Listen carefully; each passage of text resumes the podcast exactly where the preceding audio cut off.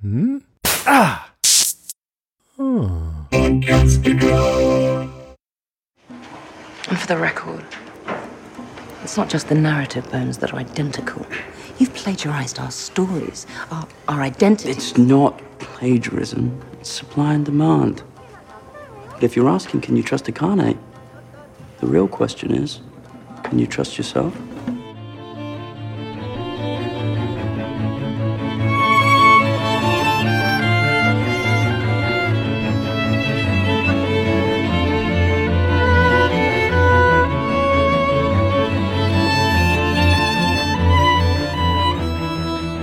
Konnichiwa, everybody. Welcome to our podcast. I'm Jason. and I'm David. this is Westworld Cast episode 10. We will now do the whole episode in Japanese. I wasn't, I couldn't even get in on konnichiwa. You took the only word I know. I know, domo arigato. Yeah, Mr. What's that from? Um, we've Sound- now, we've now, doitashimashite. You're Yeah. welcome, right? I did. I, I I'd heard that, but I didn't. I didn't Yeah. know it. That's it. No, I could be, I, could- I might even be wrong about that. People are laughing at us right now, I'm sure. Especially Japanese people. Yeah. Well, let's get into uh, the episode. It's our top five highlights for Westworld season two, episode five, uh, Kane no Mai. Did you like it? Uh, I did very much. Mm-hmm. Um, but I will continue to say that this season is different from the last Mm-hmm. in flavor, and it's a little more all over the map. Uh, and I'm finding the episodes are not as tightly woven.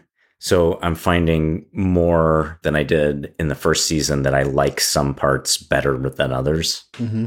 Um, rather than it just being a you know a really tight tapestry. But I did really enjoy it. I mean, we were looking forward to Shogun World for a long time, and I think it did not disappoint. I know. And that's saying something because for me, a lot of times, if I build my hopes and expectations up too high, that just kills it. And I think they did an incredible job of just presenting this luscious looking, you know, environment and everything and drawing us into it. Yeah, and it really wasn't that extensive if you think about it. I mean, of all the different things that have gone on in the Westworld part of the park, we didn't see too much of Mm-hmm. Shogun World. It was a few different locales. Uh, but yeah, they made it rich. There was attention to detail. Yeah. Um, it was cool. And then the, the whole storyline was really fun. Yeah, it was. Okay, well, let's get into our top five. What's your number five? Um, so we're in it already. My top 5 is Shogun World. Mm-hmm. low hanging fruit. Um, so I just thought it was interesting the way they drew the whole world uh, and the whole atmosphere that was created. Um, so it, it made me want to look up a little bit about that history of that period of Japan, the Edo period, about which I don't know much. Uh, What I learned on the interwebs is this is 1603 to 1868. Uh, and I think from what we were given to understand, we're at the early end of that. Um, the Tokugawa Wh- wh- how know? shogunate. I, I mean, I don't know for sure, but it- we certainly weren't on 1800s technology. Yeah. And then a couple comments they made, like um, the the shogun was commenting on consolidating power and that sort of stuff, and that was at the very beginning Got it. uh, of the shogunate. So Yeah, and this uh these kinds of uh different events that were happening or um, patterns led to a more stable period, but this feels like things were still kind of disjointed. Yeah, and just starting to get there. So what actually happened in real history is eventually this shogun united essentially the country, you know, with still some holdouts. Um, so the the division of power was the shogun had the power and the emperor had the prestige. Right. So there was still an emperor that had all the trappings of that position. Um, but the shogun really had the force, and that that lasted for over 200 years in Japan, about 250 years. Uh, so I, I just thought that was an interesting contrast to Westworld, um, the Wild West, which was a very chaotic and unstable society that did not last very long. Uh, so in that way, it's you know it's quite a different and and Lee Sizemore and the events in Shogun World paint it as very chaotic and violent. And Yeah. He talks up how violent it is, uh, but societally, it it's more structured and stable than Westworld. hmm Uh, And so maybe for entertainment value, the park itself played up. Like maybe the violence in, at the time was more rare because of the structure, but in Shogun World, it's less rare than in reality. Could be. I mean, I think that was a violent period in the history, um, but it's not like the Wild Wild West. Anything goes. You know, there's societal roles and stuff. Lawless, So, yeah. Right. So, and I was interested in the distinction of the the three types of soldiers that we saw. So there's the samurai, which is like the shogun's army, uh, which is essentially a military nobility. Uh, and then we got to see some ninjas, always fun uh, Mhm. who are kind of like covert agents, uh, mercenaries, like um, sort of spy special forces almost. Assassins, yeah. Yeah, and then you have your Ronin, um, which means drifter or wanderer, which is a samurai who has lost his master, who doesn't have a master. Uh-huh. So that was all pretty interesting. I thought it would be, if you were a guest, um, it would be very fascinating and just very different to visit than Westworld. hmm Uh, and I was thinking at first, this is for Japanese people, right? Because it's all in Japanese, or you would have to speak the language.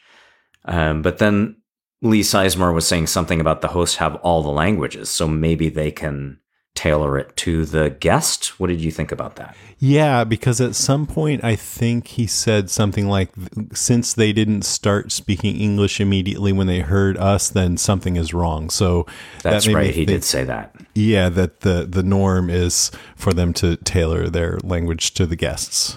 And that would be why they would have to know all the languages. Right. And I think that um, mostly is just, well, I guess it, it totally does make sense. But also, I think the showrunners probably really relished the idea of having a lot of this episode be spoken in Japanese just to have that more authentic feel, which I like too. I like the subtitles. Yeah, absolutely. You know what's funny about that is um, I know I'm old enough, you probably are, to remember the era where a lot of foreign language movies made by Americans were just an accent. Like German would be a person with a German accent, or Jap- Japanese would be a person with a Japanese accent. That's just never done anymore. hmm Uh, it seems, Or- like, which is a great change. Or a lot of dubbing going on of foreign language movies that Right. showed over here. Right. Goofy sounding. But and then there were still a custom, a couple of accustomed Westworld details. We heard "Paint It Black" played in sort of a Japanese style, and then we heard the it. Westworld incidental music played on a samisen. It, it was great. I love. I have the that here. Do you? Want me to play it? yeah. Yeah, here it goes.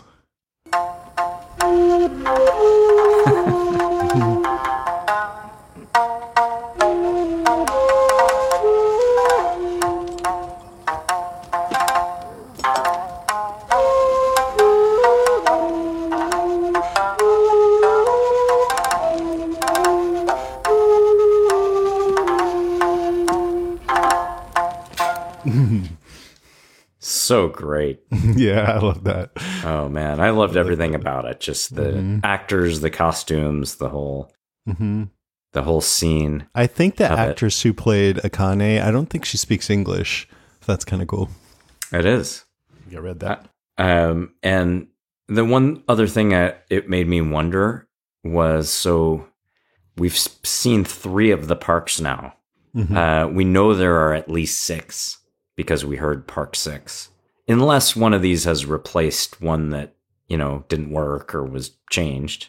But I'm assuming that means there are at least six.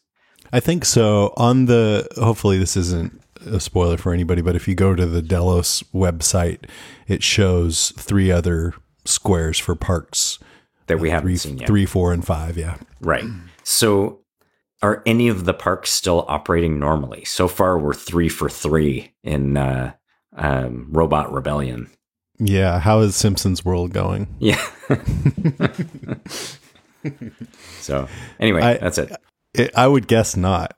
it seems like it's yeah, but who knows? But it would be interesting to see one that was like still going. Yeah, just fine. Yeah. I mean, the interesting thing about this episode was it really drew you back into a, a, a real story of the park. And this time Maeve was the hero, but she she chose like uh, Lee's like why don't we just get out of here? And she but she was engaged wanted to save Sa- Sakura.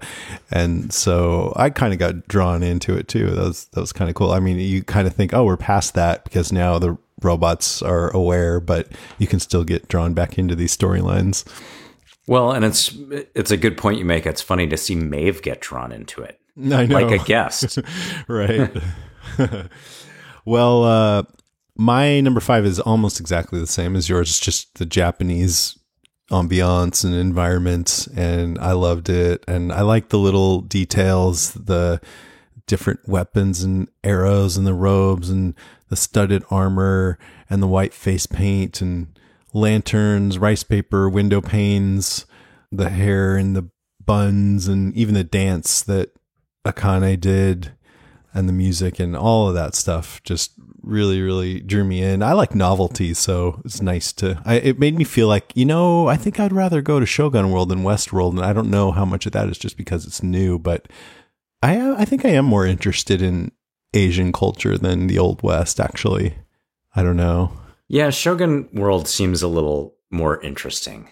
Maybe it's because we know less about it. Yeah it might be And I don't mean just in the show, but just, you know, any American Right. grows up with the Old West. yeah we don't learn asian history very much at all in school or anything like that It's funny to think like that the Edo period in Japan, you know, say, okay, it's about 250 years. that's like how old our country is yeah, that's the same age as our entire country. um, and it's just like a little slice of their history. Yeah, yeah, they they go back thousands of years.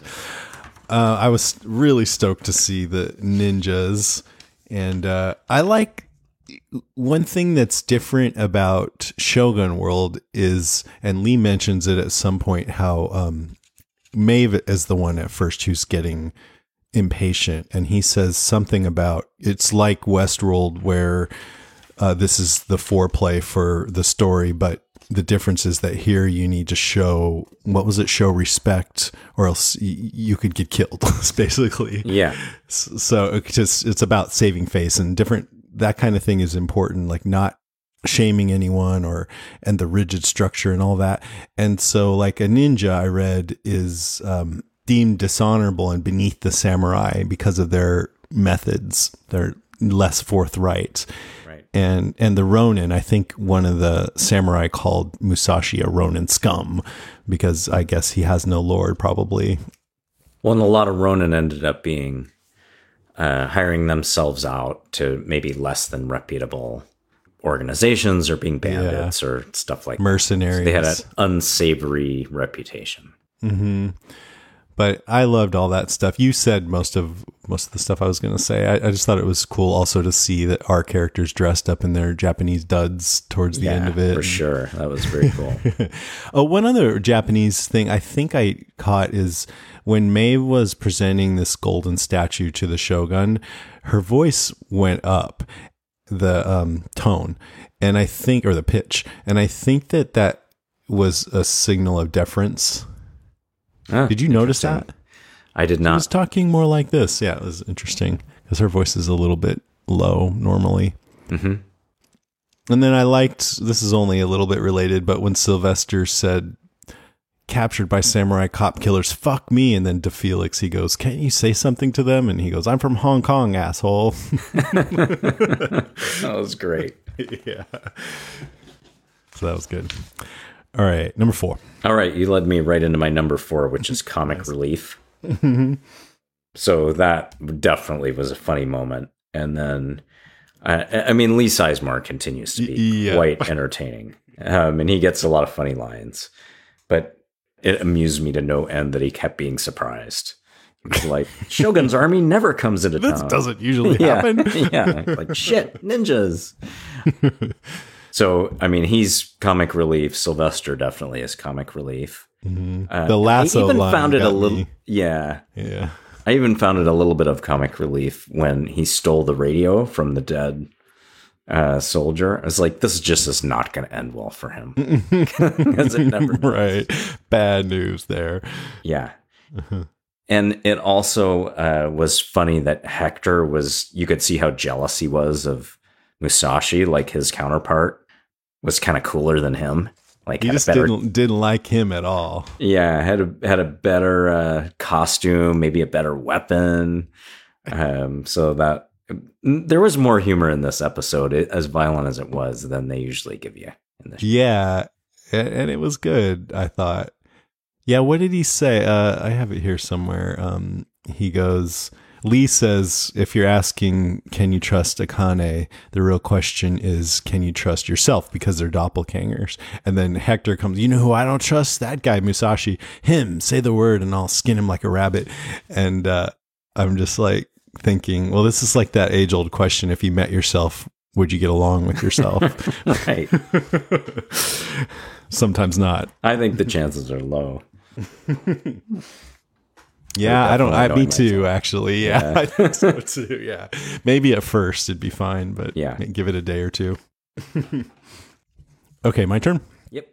Well, actually, yeah, that goes right into mine, which is mirroring. There's so much mirroring in this episode, and that scene when they first walk in and somebody says, "Hey, this looks familiar." Well, that's because it's a direct mirror of a scene in season one, episode one, when Hector and Armistice. I think it's probably the first time we see them. They ride into town and start shooting everybody, and that's when we first heard the Westworld version of "Paint It Black" with piano and everything, and um, they're blowing everybody away. Well, this time it's uh, Musashi and his. I don't think we got the girl's name, but they're shooting everyone with arrows.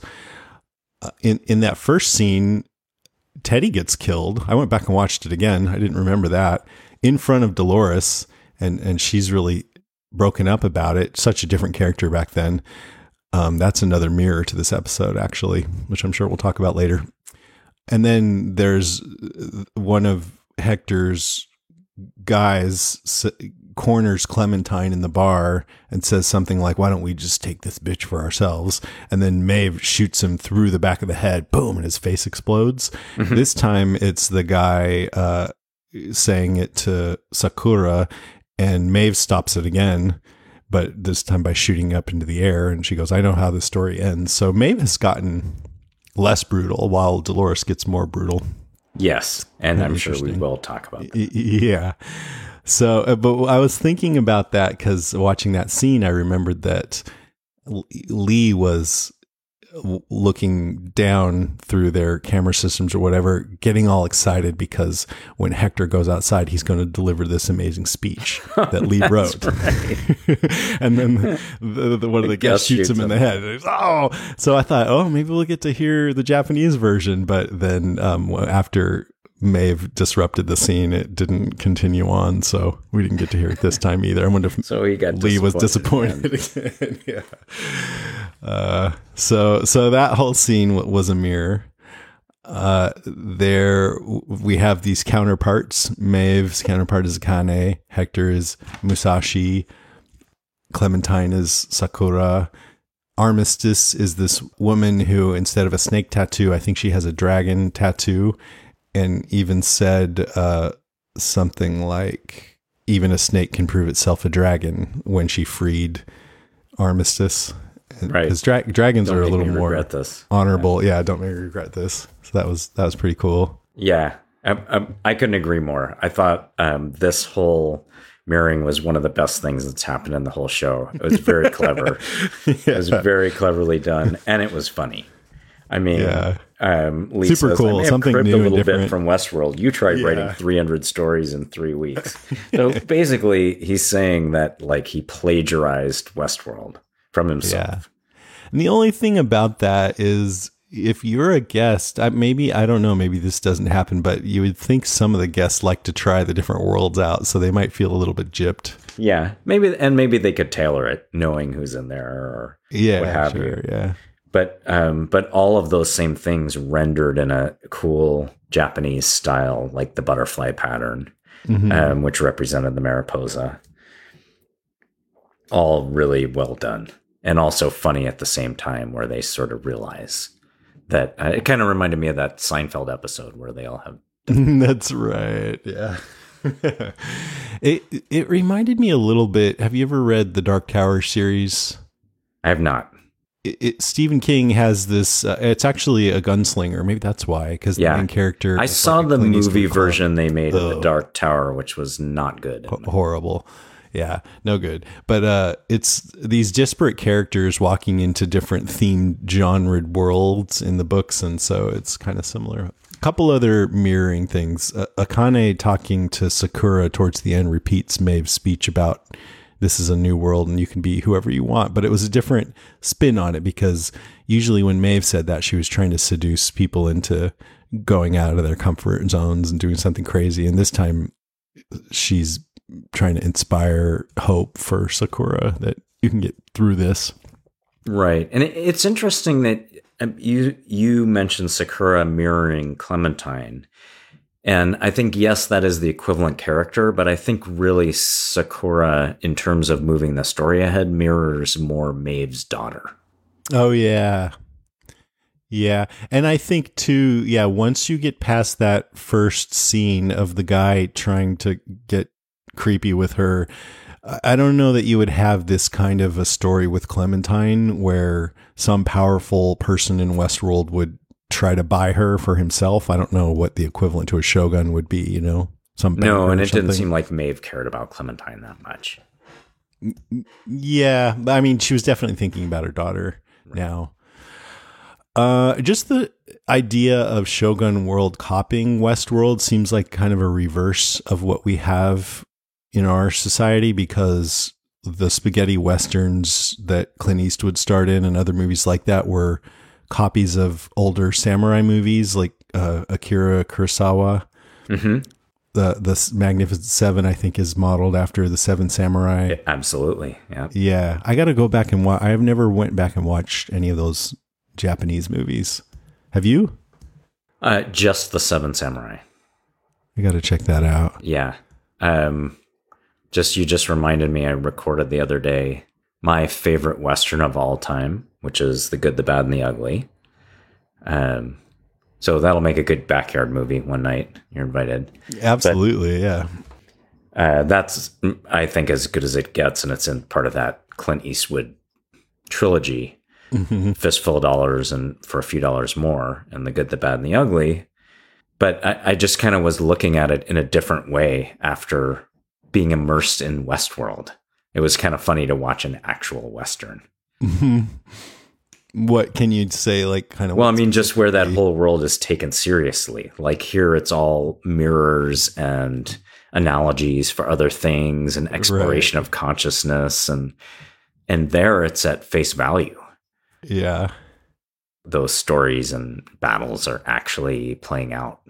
yeah, with this all this actual stakes of them. Yeah, Mhm. yeah, There were a couple other mirroring, like Teddy having a drink in the bar, saying "ain't doing any good sitting in that bottle." That was more of the typical Westworld looping with different iterations. yes, or Clementine hearing her replacement saying not much of a rind on you and then she kind of seemed to have a reaction to that that was sad because she's not herself anymore.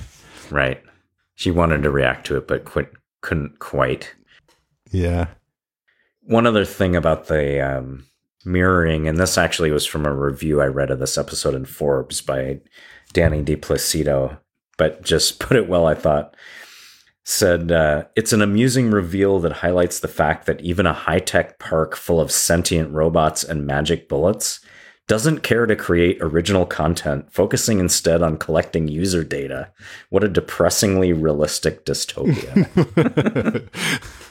They're too lazy to to create anything new. It's basically a sequel, and we're here to like get your email address and your advertising preferences. Yeah. I know. I wonder um I, I feel like half of the reason why they did that was just because it was so cool to see these characters walk through a mirror image of situations they'd been in before. You know what I mean? Yeah. Like otherwise, maybe they would have had the stories be more original in the other park. Right. But I don't know. Uh, That it is sort of it does fit in with the cynical nature. I of the But I think it went along with the um, lightening up that some of this episode did because it's just funny. Yeah, It's yeah. funny that he copied it from, you know, the other stuff he wrote, was too lazy to write a new story and probably not imaginative enough to come up with all these different stories anyway. Right. And uh, the first season of the show was so heavy. It, it's fun, I think, that they lighten it up a little bit.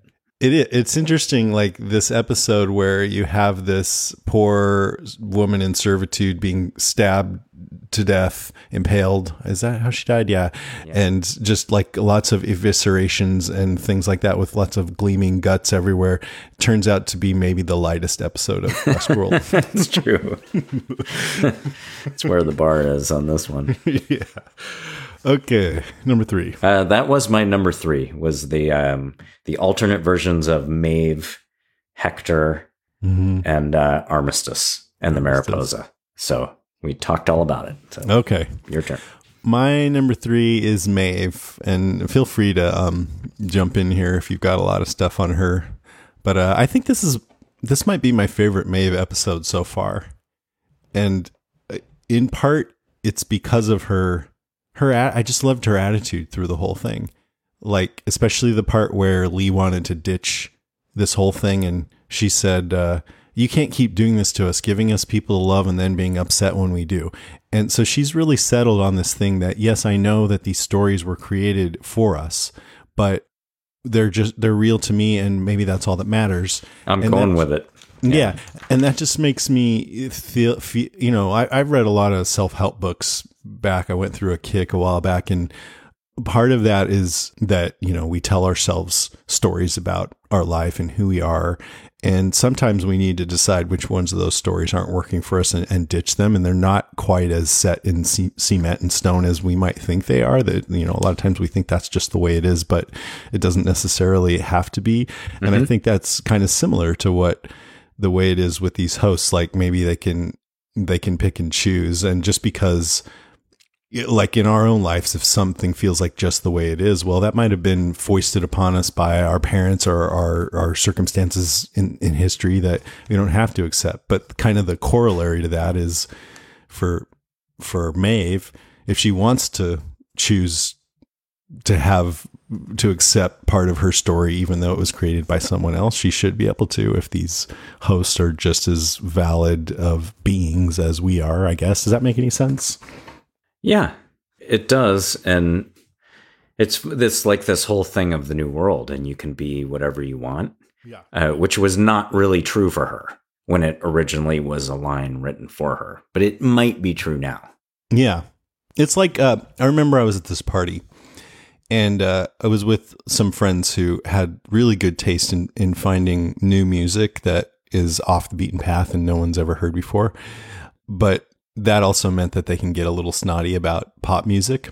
And so Beck came on, this really good Beck song, and my one of my friends was like, "Hey, this is really good," and my other friend was like, "This is all over the radio," and you know, just like disparaging it.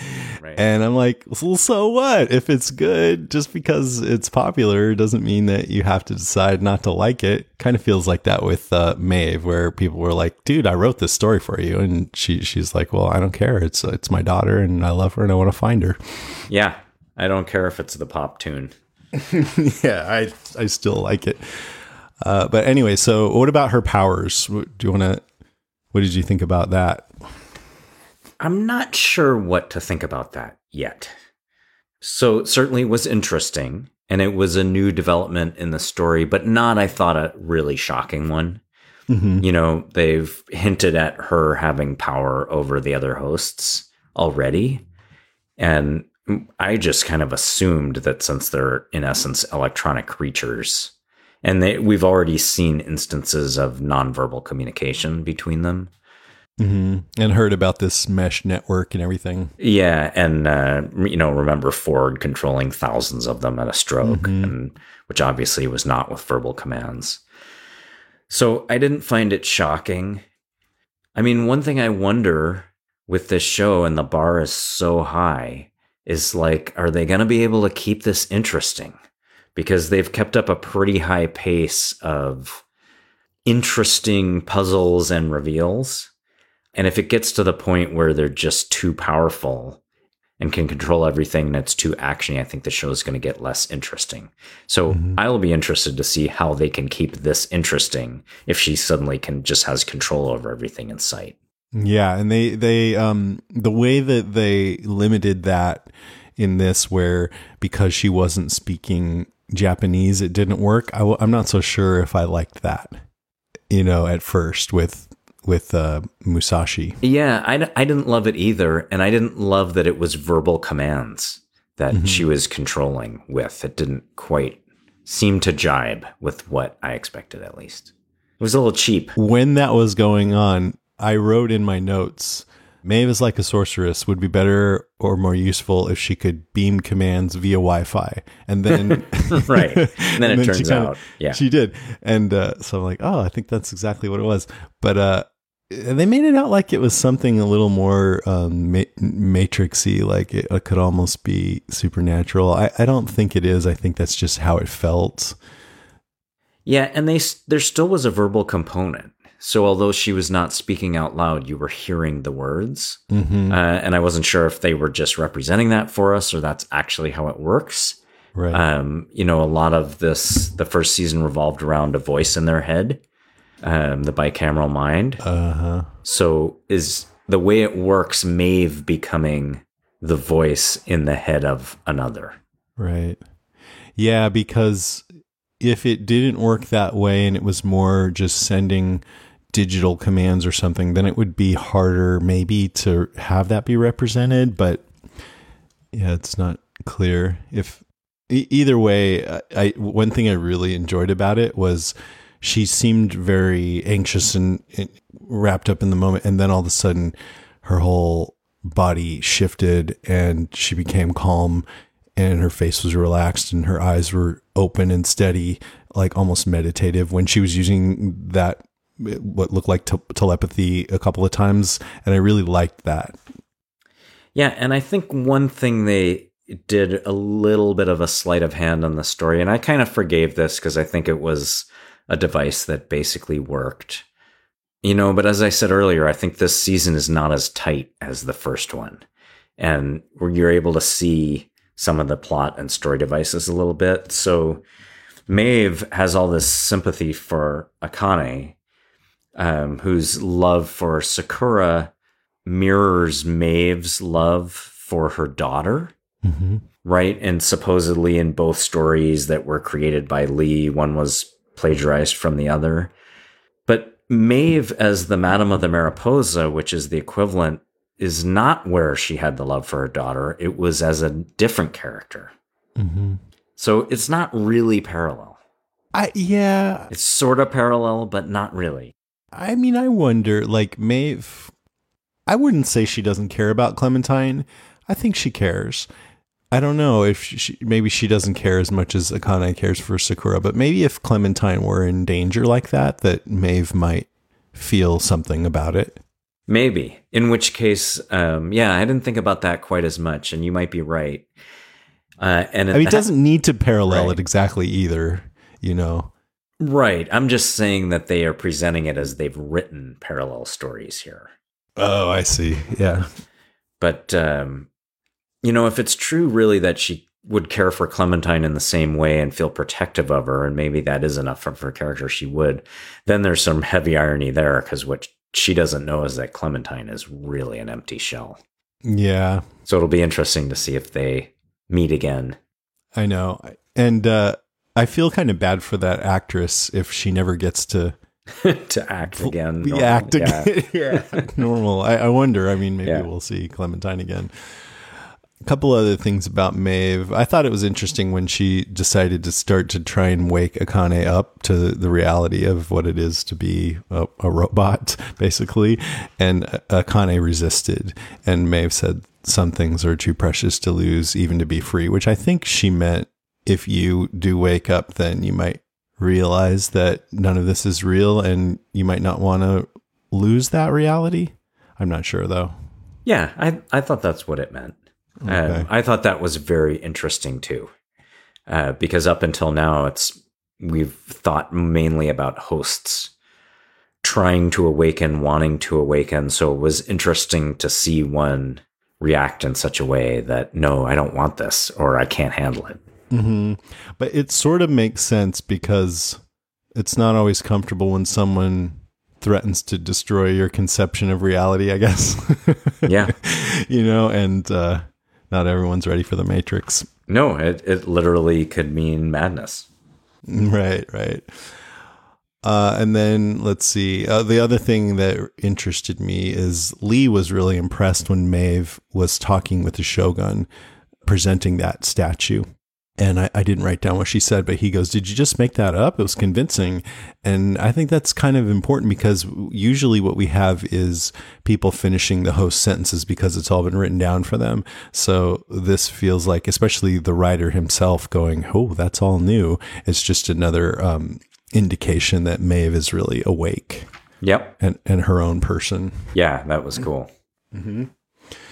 And then the last question I have is I'm confused. Where do we know where Maeve's daughter is? I thought Maeve was supposed to be looking for her daughter, and so I thought maybe her daughter was in Shogun World, but maybe not. Maybe they just kind of got chased there. Yeah, I don't think her daughter is in Shogun World necessarily. Uh, I, because they seem to end up there by accident. Yeah, I think so. Yeah. And then they got captured and, you know, marched off to the town and it sort of all went awry from there. But yeah, did you yeah. take it to mean that Lee thought the daughter was at Snow Lake, or that they could find her from there? Because what he yeah. said was there was a way back into the tunnels from there. Yeah, I think he just wants to get out of Shogun World. So I, yeah, I think her daughter's not there. And even when Maeve was talking to Akane, she said something like, I have a daughter. You would like her if you met her. She's in this new world, like in your story. So, but I don't know. Does that mean? I mean, I think she's in Westworld. Maybe that's a new world for Akane. I guess Westworld would be new. yep. okay, number two. Uh, so we've talked partly about this already, but uh, my number two is the role of language in this episode. Mm-hmm. So, one thing I thought was interesting about the moving into a different language, in this case Japanese, which is quite different from English, it's a more ambiguous written language where the written characters can have several meanings depending on the context, you know, the characters. And interesting to me that apparently all the hosts speak every language which would seem to make sense from a utility perspective. They could deal with guests from, you know, all over the world, or maybe they could even switch worlds, but not clear how easily they actually could switch worlds uh, if they're Indian or Japanese or American mm-hmm. in the the parks we've seen. But one thing that's always interesting to think about is how language shapes your consciousness. So, uh, people who are truly bilingual are you know are thought to have some different advantages, cognitive advantages from switching back and forth when they're young and training their brain in that way. Mm-hmm. But also maybe language shapes culture to some extent and vice versa. So it's interesting to think about the host speaking all these different languages, but mainly operating in one. Now that they are becoming conscious, does that shape who they are? Does what shape who they are? The the that language that they're to- native in. Oh. Yeah, I mean what what this brings up for me is my friend Dan who is fluent in Spanish, though he's, you know, I grew up with him. He's native English speaker, but he just fell in love with Spanish starting in high school and moved to the border of Mexico and spent a lot of time. And I've noticed when he starts speaking Spanish, he seems like a, a bit of a different person. He, his posture changes a little and he's more confident for some reason. And, uh, when he speaks English, he seems a little more hesitant, not about his wor- his language, but just in his demeanor. And I really think it, it it shifts his personality a little bit depending on what language he's speaking. Yeah, I mean, I do believe that. I think different languages have different character, and Yeah. they do shape the culture and the person to some degree. Yeah. So um, these, you know, it's all the same technology, presumably, in these parks, but the Japanese characters might be different from the Westworld characters because of the culture and the language. Yeah. Yeah, and I and I would hope so because if I'm going to pay forty thousand dollars a day, I don't want it to just be the same thing with different skin, you know, different Right. dressing on it. Right? yeah. I want to feel the cultural differences and everything. Yeah. And will they carry those with them into the uh, rebellion or whatever this new age is? Right. Yeah, their characteristics. Yeah, I, I would. I like. I, I would hope so that they have one that they identify with more than the others that kind of shapes their being. Yeah, the other thing I was going to say is that it, it's not totally clear to me, um, and maybe you have a different answer on this, how Dolores is controlling other hosts. Uh, did we see that? I mean, to me, it feels like her gang is. She's just bossing him around. Yeah, because she's Wyatt yeah, and she's the boss. But maybe, maybe they're and maybe they're just scared of her. but who knows? Yeah, she may have some of that magic that Maeve has too. She does have access to those magic iPads, and she seems to know how to use them to change people's characteristics. So she might have bumped up her own. I don't know though. Could be Yeah, we never saw her do that. right. One can assume that maybe she did. hmm That goes into my number two, which is about Dolores and Teddy. And we've been talking about how Dolores is different this season and, and maybe not as interesting, but this was for me the most interesting Dolores story so far. I found myself noticing more just the huge contrast in how she looks versus how she acts. She not only is she beautiful and innocent looking, but she also seems cleaner than everybody else. For some reason. That's true.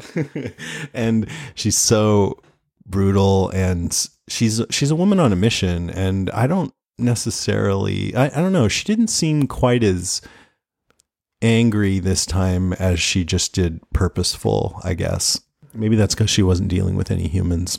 But um the whole interaction with her and Teddy I enjoyed the twists and everything. And even the sex scene I thought it was well done with the soft piano and you couldn't hear them but you could just kind of see see them a little bit. It was sweet. And teddy seemed more human to me than normal. I think they they had him without his cowboy hat on and he wasn't talking in a drawl. And he seemed more sincere and more aware.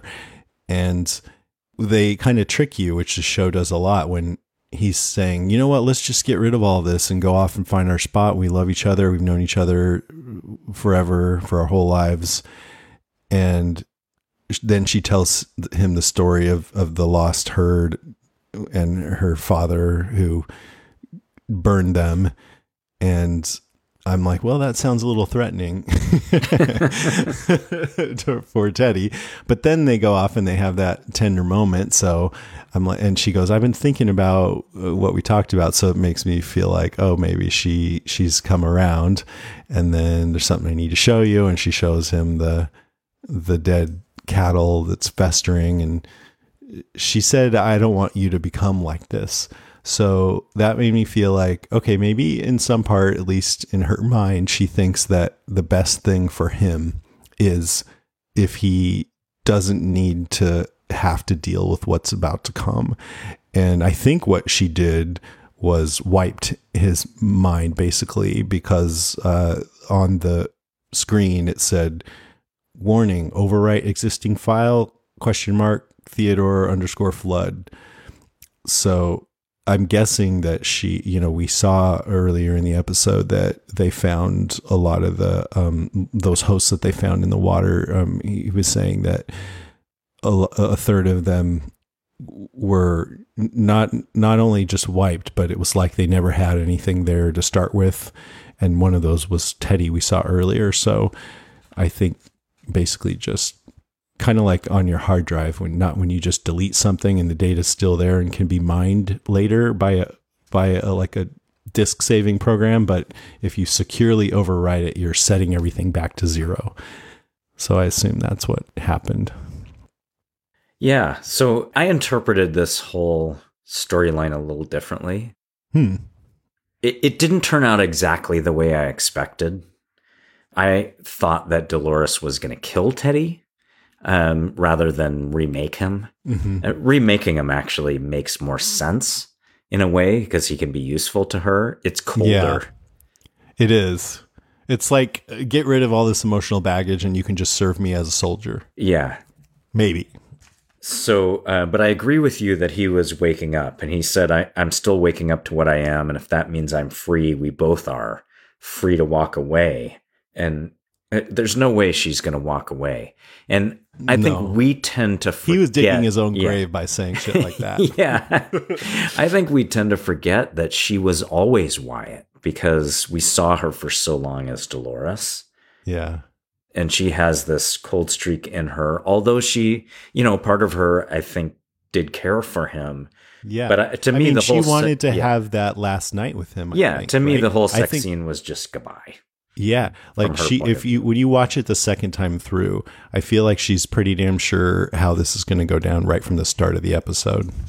Yeah. Oh, I think she's very sure. It's all set up in advance. Yeah, And because she knew it from when he didn't kill the the leader of the Confederados. Right. You know, she made up her mind then. And I still think that maybe was a little bit of a test uh, Yeah. of, of what he would do. Totally. And when when he says, you know, what would you do with these cattle? Well, I would sequester them and, and try to, you know, nurse them back or whatever. And she touched his face and she goes, "You're such a kind man." And I I really felt like she was adoring of him but also sad. You know, I love that about you and it's too bad you're going to have to die now. Yeah. So I, I did look at a screenshot of what the qualities were that were adjusted in him. oh, I didn't and see that. increased to the max were tenacity, courage, cruelty, decisiveness, self preservation, and coordination. And taken down to zero were empathy, patience, meekness, and humility. Oh, I did not see that. Yeah. So he's he's not going to be a nice person to be around It's going anymore. to be yeah, the, they did the opposite to him what they did to Rebus. exactly. Interesting. Yeah. Oh, that's sad, man. Because I, you know, I I've been thinking of Teddy as this clueless dolt, and this was the first episode where I really felt something for him. I think, and felt like, oh, he's got potential to actually be someone I'd want to be around and hang out with and work with, you know. And now that's all changed. Yeah. So I, I had one other note about this, which was um, she mentioned blue tongue, the cattle disease. Mm-hmm. Uh, I was like, huh, what what's that all about? So um, I went and looked it up, and blue tongue is a here's what I found: blue tongue disease is a non-contagious insect-borne viral disease of ruminants, mainly sheep, and less frequently cattle, goats, buffalo, deer, antelope, and dromedaries. I just wanted to be able to say dromedaries in the show. um, caused by the blue tongue virus BTV, it now would be treated with antibiotics. It says the mortality rate is actually pretty low, uh, although it takes animals a long time to recover, and it is spread by by bugs. But the interesting part to me was why would this whole incident even take place in Westworld, where the cattle got sick? I mean, they're android cattle, right? Yeah. Um, so it made me feel like that whole episode maybe w- was staged for her to learn something, you know, back when Ford was controlling the park or because it's just a weird incident. Like, why would you have that happen for guests? Yeah, it wouldn't really be that interesting of a story necessarily. Yeah. Help us save our cattle. It, it, it could also them, be her backstory that never actually happened. That's actually a good call. And that It's might be more correct. It might, maybe it was just written in for her. Maybe. And and that analogy, um, she said, "Daddy burned them, the weak, the infected, and so the herd lived." And so I'm like, well, is that why you know she's going around killing a lot of these hosts? You're too weak, and I think that's. I wonder if it's a if it's like this infection metaphor then it's like well if you are not with me then there's a chance that you will not only not help me but you'll be a hindrance because you might turn some of these other people who are with me against me you know? Yeah. Or be recaptured to work for the humans. right. Which i thought that was a reason why she well yeah she didn't really kill teddy though. She's just turning him into something else. I thought maybe she would wipe him clean so that he would not have to suffer anymore. But i don't know. We'll see what happens with him. Um, a, a question i had. So it sounds like they're going they're looking for her for abernathy too she said they're going to the mesa and we're going home and that's where the mesa is where this whole complex is inside where all the technicians and everybody watches what's going on in the park. But I guess I don't know if that she means that or if she means they're going outside. Well, I think she means we're going home where we were born. Okay. Really Yeah. born, Yeah. not sweet. Could be. Yeah. Mm-hmm. And then, uh, yeah, I guess that's all I had on that. What's your number one? Um, so my number one revolved around the same thing, Dolores and Maeve. But and we talked a lot about it. Just one more thing to say about this. So for Maeve, you know, I think we're meant to leave this episode feeling like she's the good one, uh, even though what she does in the end is very violent. Uh, she uses her power to get all these samurai to kill themselves and each other. Um, so it's not totally benign. Um, she's still very dangerous. But ultimately, it seems like they're drawing the contrast that Maeve wants to free the hosts to awaken, and Dolores essentially wants to enslave them. Right? She and destroy humans. yeah, she wasn't interested dominate. in really in Teddy's awakening, you know, unless it suits her purpose. Yeah. So I think we're drawn. We've now drawn a almost an analogous uh, contrast to Arnold and Robert Ford, Mm, yeah. Maeve's where more like Maeve's more like Arnold. yeah. Um, you know, wake them up, let them have consciousness and freedom, and Dolores is more like I'm going to control this world. yeah. She's focused on revenge. Yes, Yeah. And and and, and, survival. sure there's I think long sure term a- survival. Of the species, yeah. right. And I'm sure there's a showdown coming between the two of them, I betcha. It, it's got to be the end point of this season, right? it has to be. I think so. Okay, my number one is a few things about terms and tech and possible implications.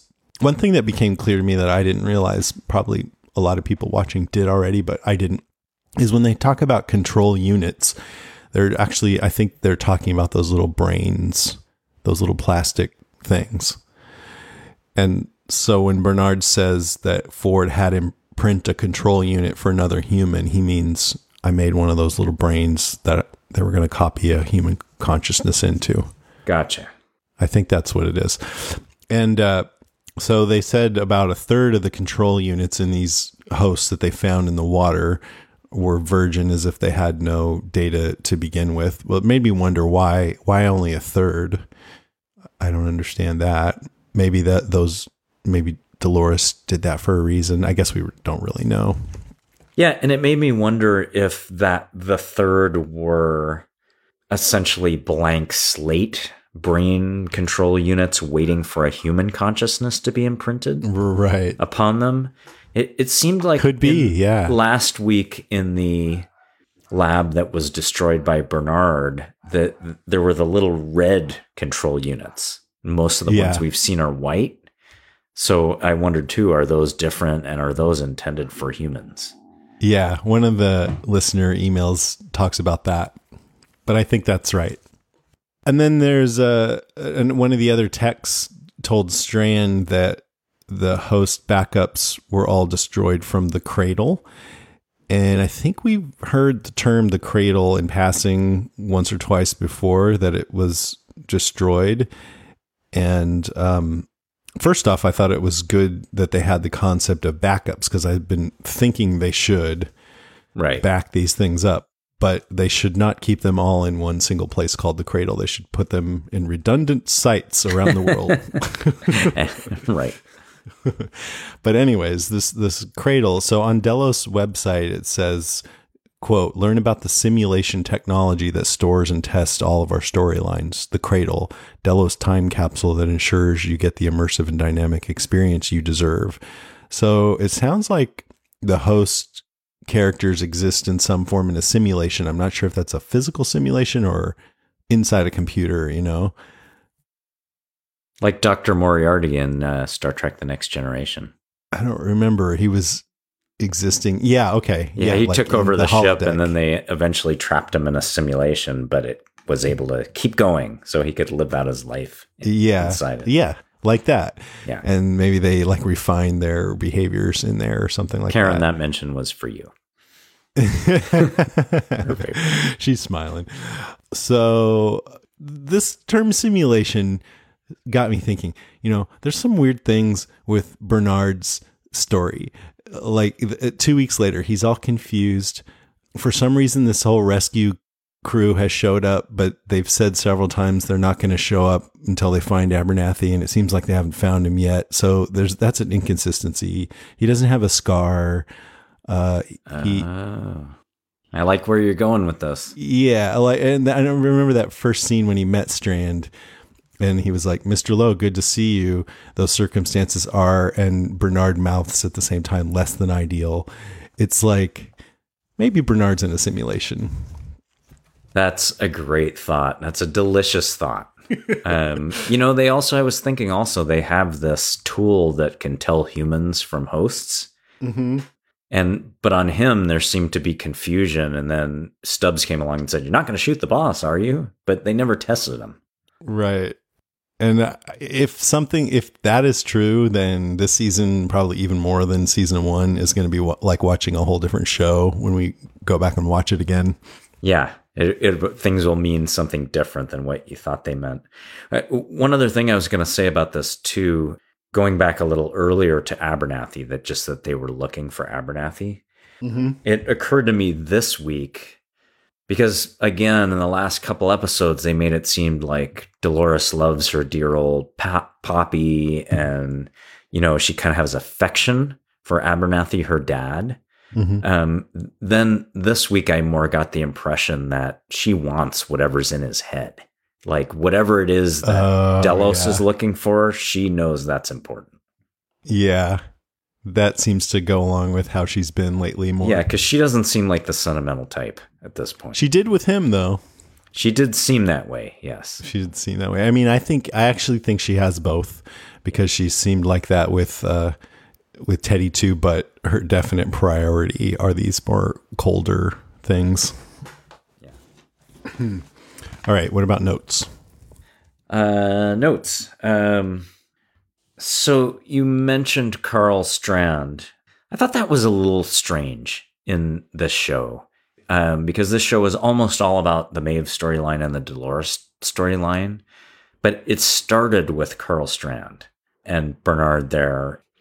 You know, so this thing comes up about the brains, and then they never really go back to it. Yeah. Uh, and he says, How did all these disparate threads come together to create this nightmare? If we figure that out, we'll know how the story turns. A, a little bit of a strange thing to say because he, up till now, has seemed like this in control guy that's seen everything. Um, so it doesn't seem like anything would be a nightmare so much for him. And uh, unless he meant the nightmare that they lost some of their IP, so it's just a corporate nightmare but sort of a weird line.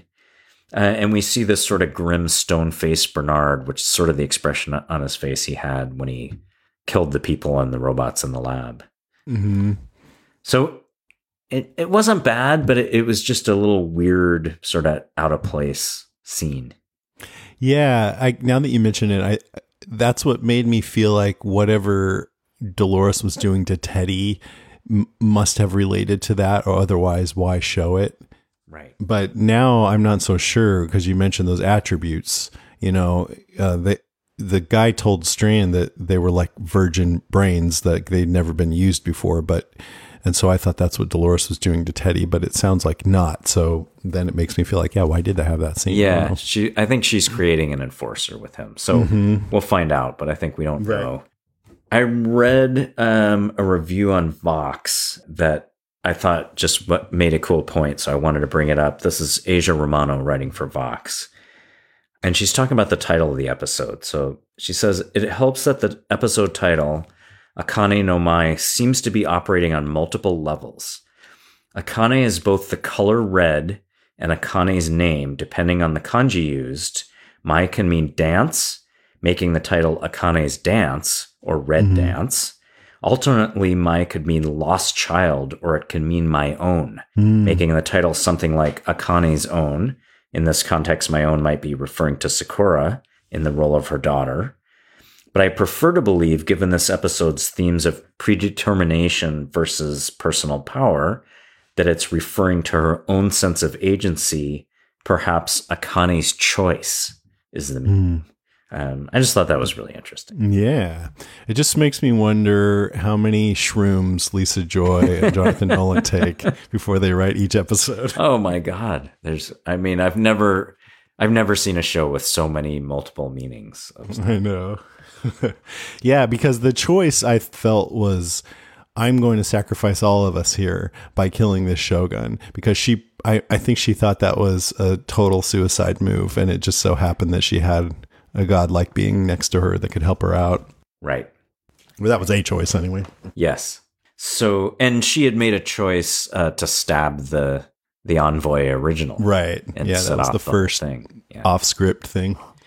Um, so last one for me, um, a couple of the actors in this episode, Musashi is an actor named Hiroyuki Sanada. Lost fans will recognize him as the guy from the temple with the baseball. Um, he's also been in Life and Wolverine. Uh, I just love that guy. I think he's great. He's just charismatic and a great actor. I loved him in Lost. I loved him in this. Yeah, he has a good presence without having to do much. Yeah. And then the actress that you mentioned, Rinko uh, Kikuchi, who you mentioned maybe doesn't speak English, hmm she played a character named um, Naoko in a 2010 movie called Norwegian Wood. Uh, now, this is a movie I've not seen, and I have not seen it for a specific reason, which is that it's pretty much my favorite novel. Uh, it's by Haruki Murakami, who is probably my favorite um, fiction author, you know, big famous author in Japan. hmm And uh, a lot of his novels are very fantastical. Norwegian Wood is the most normal. Uh, it's just a story about some like college age kids, and one of them kills himself. And it, it's just a, a poignant, heartbreaking story about these characters. And the reason I haven't seen it is I'm afraid to watch it because I loved the novel so much. Mm, Um, I'm just afraid somehow it'll ruin something about it for me. yeah. But it's supposed to be a really good movie, and the preview looks really good. So maybe this will be the spur that gets me to go see it. Yeah. If if it's well reviewed, that's something. Yep. yeah. yeah, I know what you mean though. Yeah. But anyway, I should have never seen Yeah. the Dark Tower movie. Well, it doesn't sound like it totally ruined it for you. Maybe if it's yeah, the books bad, weren't that just- great anyway. Yeah, and maybe if it's that bad, it just doesn't affect yeah, right. Okay, uh, I just had a few. I, I like that Lee is seeming a little more writerly now, a little more formidable. He, he didn't seem smart enough to have created all that, but now we see he knows Japanese and he seems pretty intimately knowledgeable about the details of this other world. So I was more impressed with him than than normal. Yeah, I'm with you on that. I like that his character got a little more, um, a little more to it. Yeah, and when he knew to suggest Snow Lake because that's Sakura's cornerstone and she just went right for it, it's like he really knows how to push the levers.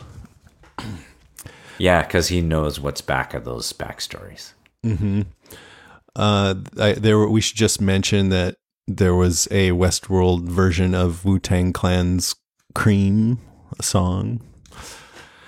Um, what else? The Shogun. uh, He was brain damaged, like Bernard. He's got cortical fluid coming out of him. I'm not sure why. I don't know if he did that to himself, which is what I thought at first. That oh, he did that to himself because he knows that Maeve. It's going to be a way to block Maeve.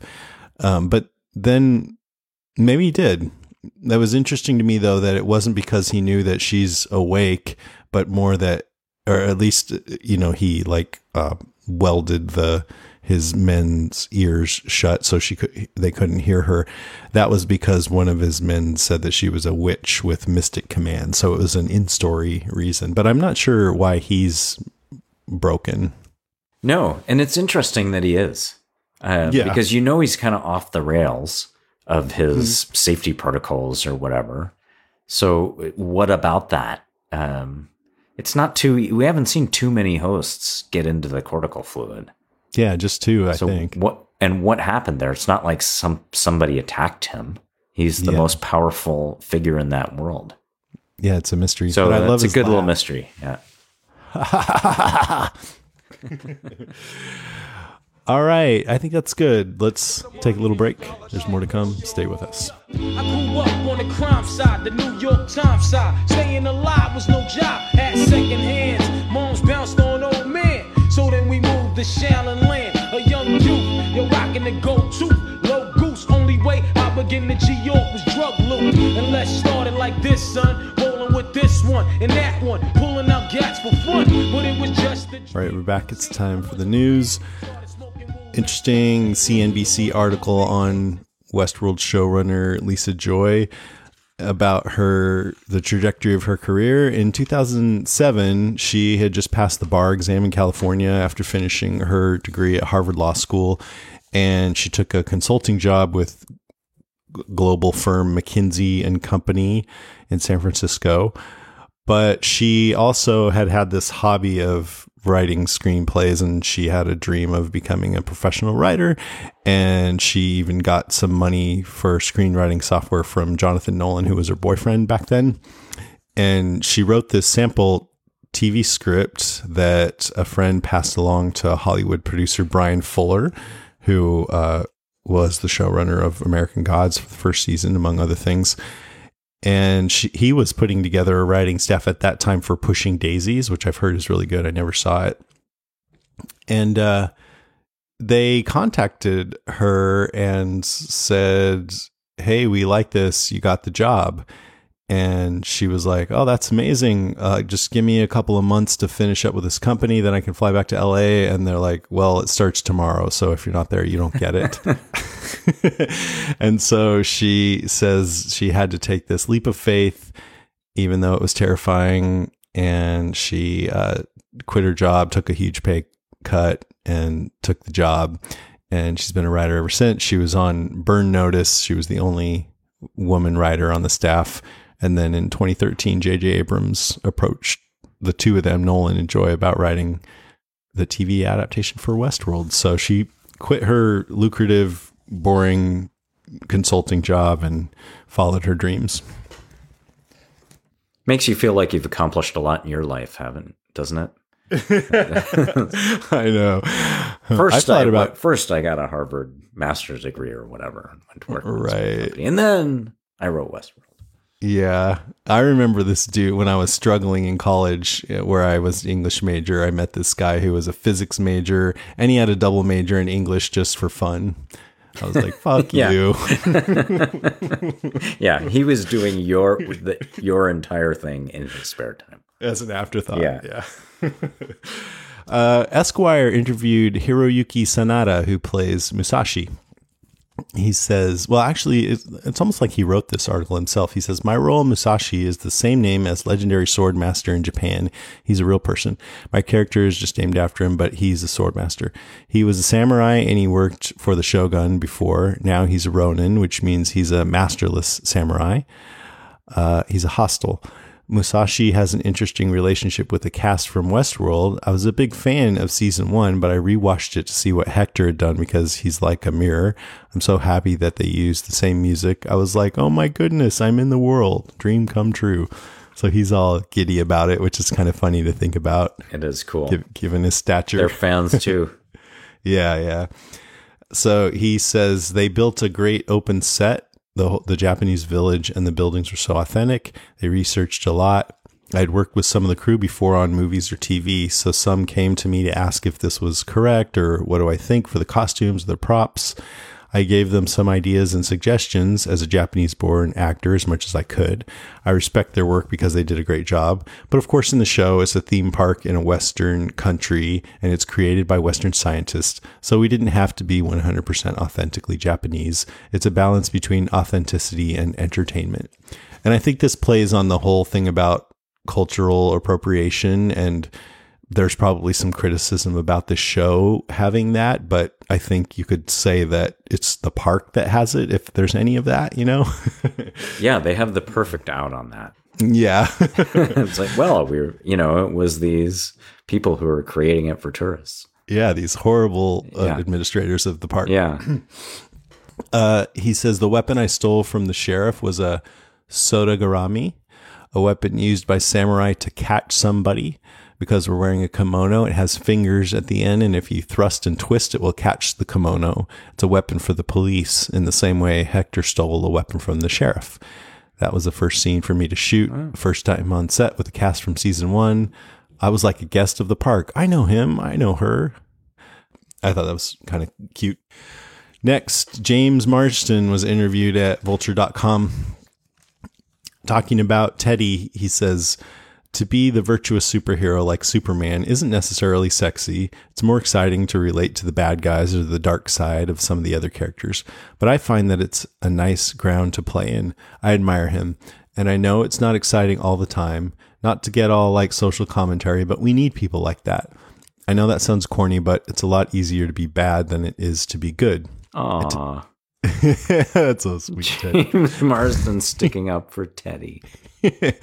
he says it takes a lot of effort. I know that sounds corny again, but I miss people like that. I miss heroes like Gary Cooper, like in High Noon when everyone's against you and it's so easy to just drop your moral code. So I admire him and I like that part of Teddy. Well, you don't have to play that anymore. It sounds like No, they've cured you of that. about the love scene. He says, when we do our love scene, Evan, Rachel Woods, and I go, okay, well, we've seen each other's everything already from every given angle. So here we go again. We're sort of like, eh, no big deal now. Obviously, we kind of show up and go, oh, what kind of crazy bullshit do we get to do today? Like, oh, we have to take off all our clothes and lay with, you know, blood seeping out of our bodies. And oh, take off all our clothes again and get in bed together okay, now we get to go into a rotted meat locker and betray each other. Obviously, she takes it very seriously, and so do I. But in between those big gaps of time when they're setting up the cameras and moving locations, we try to keep it as light as possible. Yeah, there is some crazy stuff going on. Yeah. Yeah, I was in a play in uh, college, and there was a lot of heavy making out between me and a couple other women in the play, and their boyfriends would come and watch the rehearsals and glare at me. That's awkward. yeah, it was. and it was pretty mechanical, really. It wasn't Yeah. as exciting as you might think. All right, that's it for the news. Let's get into some listener feedback. All right, Steve Brown says, best quote, I don't need to know the language to know the puckered asshole of a man when I see one. Caroline Ann Collins says, So Maeve can only control hosts that are not awakened and not broken. I don't know if that superpower will be much use back in Westworld. Hmm. And yeah, that's kind. That's of what we're talking point. about. Like, yeah, don't want her to be too powerful, maybe. Yeah. Um, from Pig Allen, I loved it. I'm wondering what the implications of Maeve's new host mind control power will be. Will it end up being used against Dolores? Can it be? Maybe Maeve will develop some sort of bond with humans and realize Dolores has gone off the deep end. That is another interesting question. At some point, is one one of these hosts going to form an alliance with the humans? I mean, Maeve has a little bit, sort of already, with Lee. Right. And even um, Felix, too. Yeah, that's true. But things shift on this show, so who knows? They do, and something could go wrong. Something could happen with their daughter. Some, you know, Right. It could She's- shift in a heartbeat. I mean, if she met up with the man in black, I don't think she'd feel too good about that.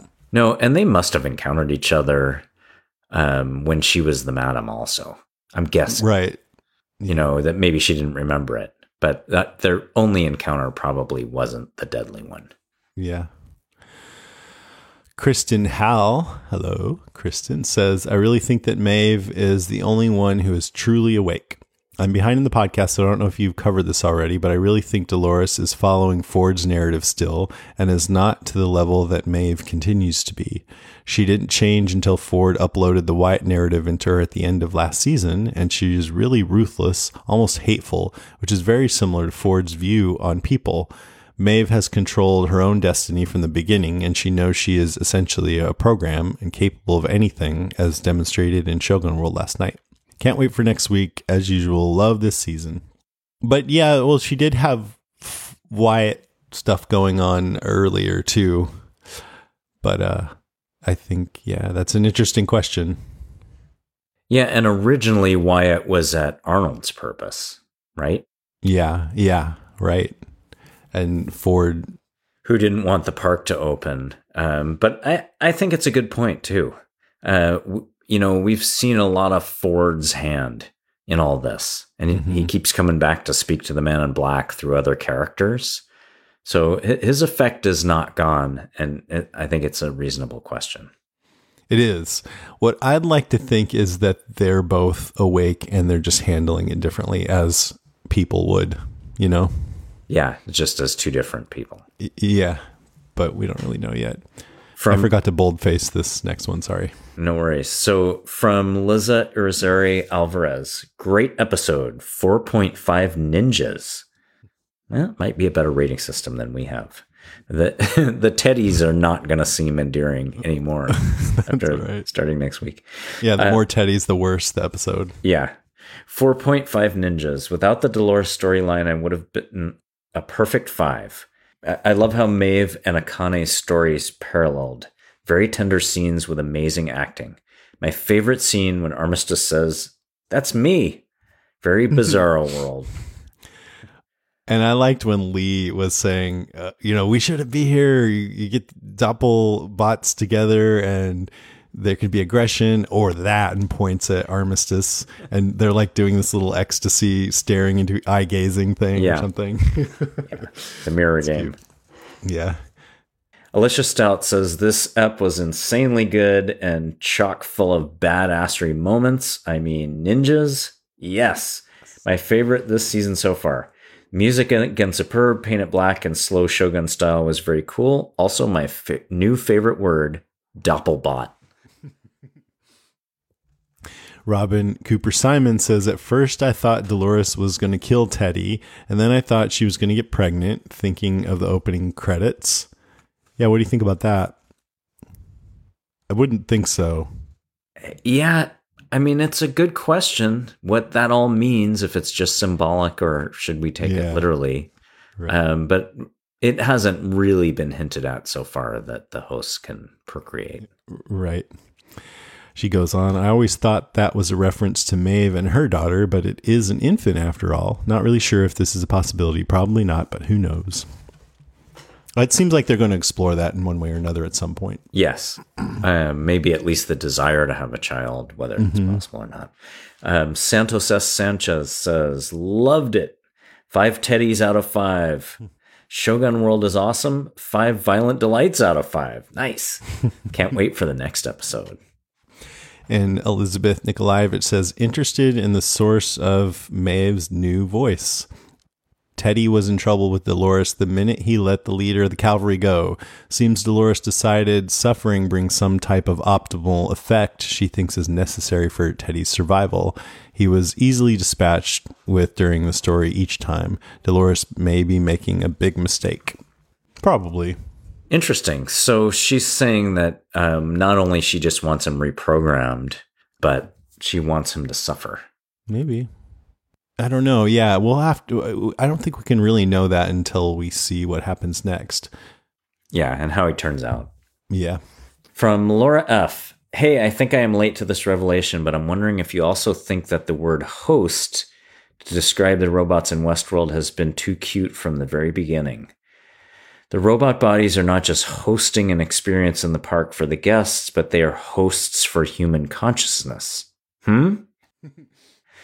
yeah, I mean, it's a great point, And um, we certainly have been talking about that possibility, but I don't think we really talked about the word so much. Yeah, I, it, that did occur to me last week that you can use that word to mean that. Yeah, I, I want to see more exploration about that. We didn't really get much this week. Yeah, and interesting too that if it's a host, you might think of the human consciousness as a parasite. Sometimes I do. Uh, Shane Yap says, Hey, Jason and David, just in the middle of your episode, wanted to clarify that Lab Bernard or Arnold and Elsie were in with Jim Delos is a different lab, lab number 12, than the one Bernard and Charlotte were in in the earlier episode, lab number 14. The lab in this episode, episode 4, last week, has Jim Delos. The previous one did not i.e., there are at least 14 labs across Westworld in different locations. Don't know if you've got to it by the end of the episode because I'm still listening, but keep up the great work. No, we didn't. And a few people wrote in mentioning this, and thank you. This is a collaborative effort, and we appreciate that. So, yeah, two yes. different labs. Yeah, and we need the help, and we also need to be more observant. yeah, I mean it. Yeah, I you're right. We do. There was a little voice in the back of my head saying maybe they're different, but I just didn't listen to it. I should listen to that voice. Yeah, and like many things in the show, it was kind of obvious in retrospect. Yeah, right, right. like we would have noticed um, Old Man Delos there. Right, right. If he had been there. Um, Alex Matajo says, Hey, thanks for giving me credit on the show this week. You're welcome. Wanted to write in again. Sounded like you guys still had some question on the Bernard shenanigans going forward in this episode as well. And I had a couple other comments. First, I'll comment on the control units host brains. The white ones, control units, are for hosts. The red control units that look like the ball Bernard prints in the flashback, then once prepared for installation, they look like the red cupcake type things the drone hosts are preparing in the lab. These cupcake brains are additional Jim Delos brains for their next attempt, etc. And Jim is the prototype effort for the Delos Immortality project that they want to turn into a product to sell to super rich. But Jim defunded the research, all the money spent on him. So until they get it right on Jim Delos, they can't move forward with moving it to a service they can monetize. They got to get him as the prototype correct first. So Ford sent Bernard to this lab to print a red brain cube thing, a human brain control unit for someone else, not Jim Delos. But we don't find out who it is. But yeah, the regular hosts have white brains control units. The special lab is for printing human host hybrid ones, red brain control units. Um, so I, I didn't interpret it exactly that they were all for Jim Delos. Mm-hmm. Um, yeah, we don't really know for sure, right? Think. Because of the time scale, but I, I, think we did get to this realization this week at least. Mm-hmm. Um, so I agree with all that. Um, continuing on. Also, the fidelity meeting William is conducting with Jim Del Host. That's funny. Is forcing the truth about his new existence as a host. All of these fidelity meetings are before William's Man in Black's journey for the maze, before he learns from Ford and Dolores that the maze must be a journey inward that the host takes to find consciousness and will result in madness if the truth is forced upon them. So he's been going about it the entire wrong way for years and years as Ford watches, knowing they aren't going to crack the problem. Oh, uh, that's interesting. So I, yeah. I think he's saying if you try to force, if you try to make them aware of it rather than letting them come to it themselves, so i mean but you're talking about two different things though one is about the hosts that are entirely synthetic we presume right maybe not and the other one is um, jim delos which is a hybrid but maybe it's still the same solution for him to maybe he has to figure out what he is himself Yeah. But I, don't I, agree, the sentience is a little different there if it's a human Yeah. consciousness implanted. Yeah. Um, so, but Ford has cracked Arnold's maze, shown through the events of season one as he puts Dolores through the journey test. And that's why he sends Bernard to grab a red brain ball control unit for his own means. I think he means to make Dolores a real girl, like a Pinocchio parallel, although many people say it may be a Ford control unit to bring himself back to life. so I was about to say that before it was the next line. I mean, I mean, Ford Yeah. puts himself above everyone else in value, pretty much, um, or capability, or whatever. Kind of looks down on everybody around him. So I would think if he's bringing one of these things into use, it's to create another one of him. Hmm. Just a theory. Uh, but I think it's an extension of his experiment with Dolores' consciousness breakthrough by turning her into a real girl. I'm not putting all my hope in this theory here, just trying to think outside the box different from what others are thinking. I'm prepared to be wrong. LOL. yeah, it's interesting. I don't really buy into the Ford Dolores consciousness breakthrough experiment. He seems kind of contemptuous toward Dolores, or did. I don't remember a lot of his anything that would indicate. Remember, they seemed like almost enemies at the end of season one, where, you know, he said, You're lying to me. And I don't remember. I know she shot him in the head. yeah, that's true. Maybe he didn't really intend that. and yeah, the whole question of having the copy versus original brings into question the first scene conversation of this season between Bernard or Arnold. Um, I think it's Arnold and Dolores, where he said reality is something that can't be replaced. Delos Inc. is now trying to replace the original person who has lived and died with a copy. And this relates to Christopher Nolan's movie The Prestige, which goes to a really, really dark place with that concept.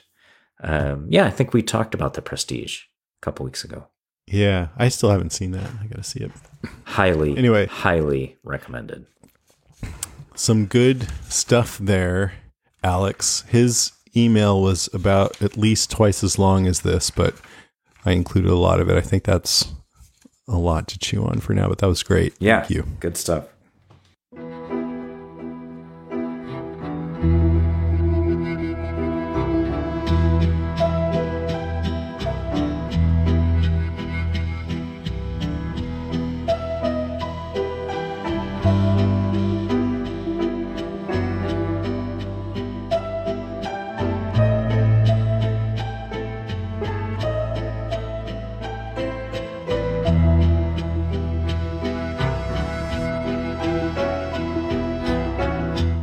Right, that is our show, episode 10. Thank you for listening, everybody.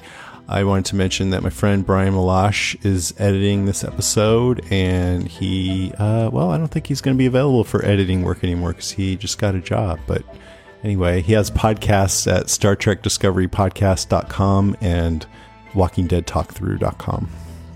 Nice. Thanks, Brian. Thanks, Brian. Uh, if you want to get in touch with us, you can email us at westworld at podcastica.com. You can send a voice message to westworld at podcastica.com and maybe we'll play it on the air. Yeah, we haven't gotten any voice messages in a while. Send some in, guys. We like those. You can find us on the web at facebook.com slash westworldcast. And be sure to check out our other shows at podcastica.com. Next week, we have Westworld Season 2, Episode 6, Phase Space, which I think is a great title. It is. And our, does that mean we're going to get Space World? Oh! That'd be awesome. Or, well, probably not, but a man can dream. All right, that's our show. Thanks for listening.